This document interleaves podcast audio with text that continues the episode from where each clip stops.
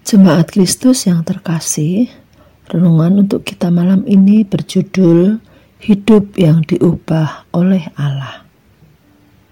Dan bacaan kita diambil dari Kisah Para Rasul 2 ayat 41 sampai dengan 47. Beginilah firman Tuhan. Orang-orang yang menerima perkataannya itu memberi diri dibaptis dan pada hari itu jumlah mereka bertambah kira-kira 3000 jiwa.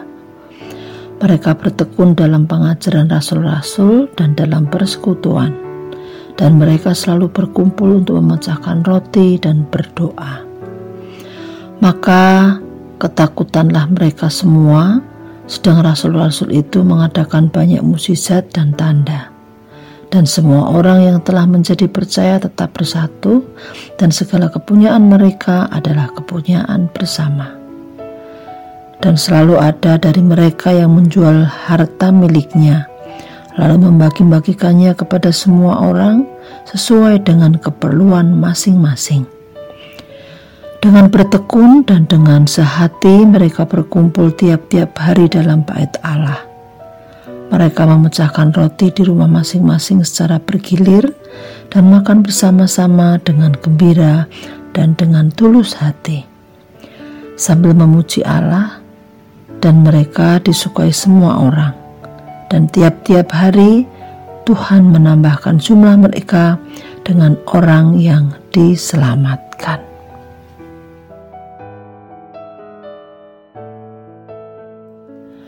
Ada banyak alasan dan latar belakang yang membuat orang dapat mengalami perubahan dalam hidupnya, baik karena hal yang menyenangkan ataupun yang dilatar belakangi peristiwa yang menyakitkan. Hanya saja, terkadang perubahan yang berasal dari latar belakang peristiwa ekstrim tersebut tak selalu membawa dampak baik dalam kehidupan seseorang.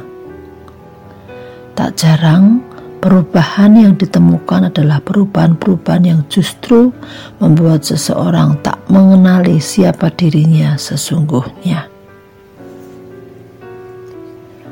Peristiwa baptis yang dipimpin oleh Petrus menyadarkan kepada kita bahwa perubahan bila itu didasarkan dari kasih Allah, maka akan memberi dampak yang sangat baik bagi setiap pribadi. Kita melihat jemaat mula-mula hidup dengan cara berbagi dari apa yang mereka miliki. Mereka menyatakan kasih Allah dengan cara yang mencengangkan. Begitulah seharusnya ketika kita berjumpa dengan Allah. Perjumpaan tersebut membuat hidup kita berubah dengan cara yang tepat. Perubahan yang kita alami membuat kita menyadari bahwa tanpa Allah kita tak akan bisa hidup. Undanglah Allah dalam segala peristiwa yang kita alami, agar kita dapat menemukan apa kehendak Allah untuk hidup kita.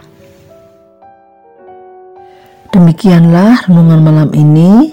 Kiranya damai sejahtera dari Tuhan Yesus Kristus tetap memenuhi hati dan pikiran kita.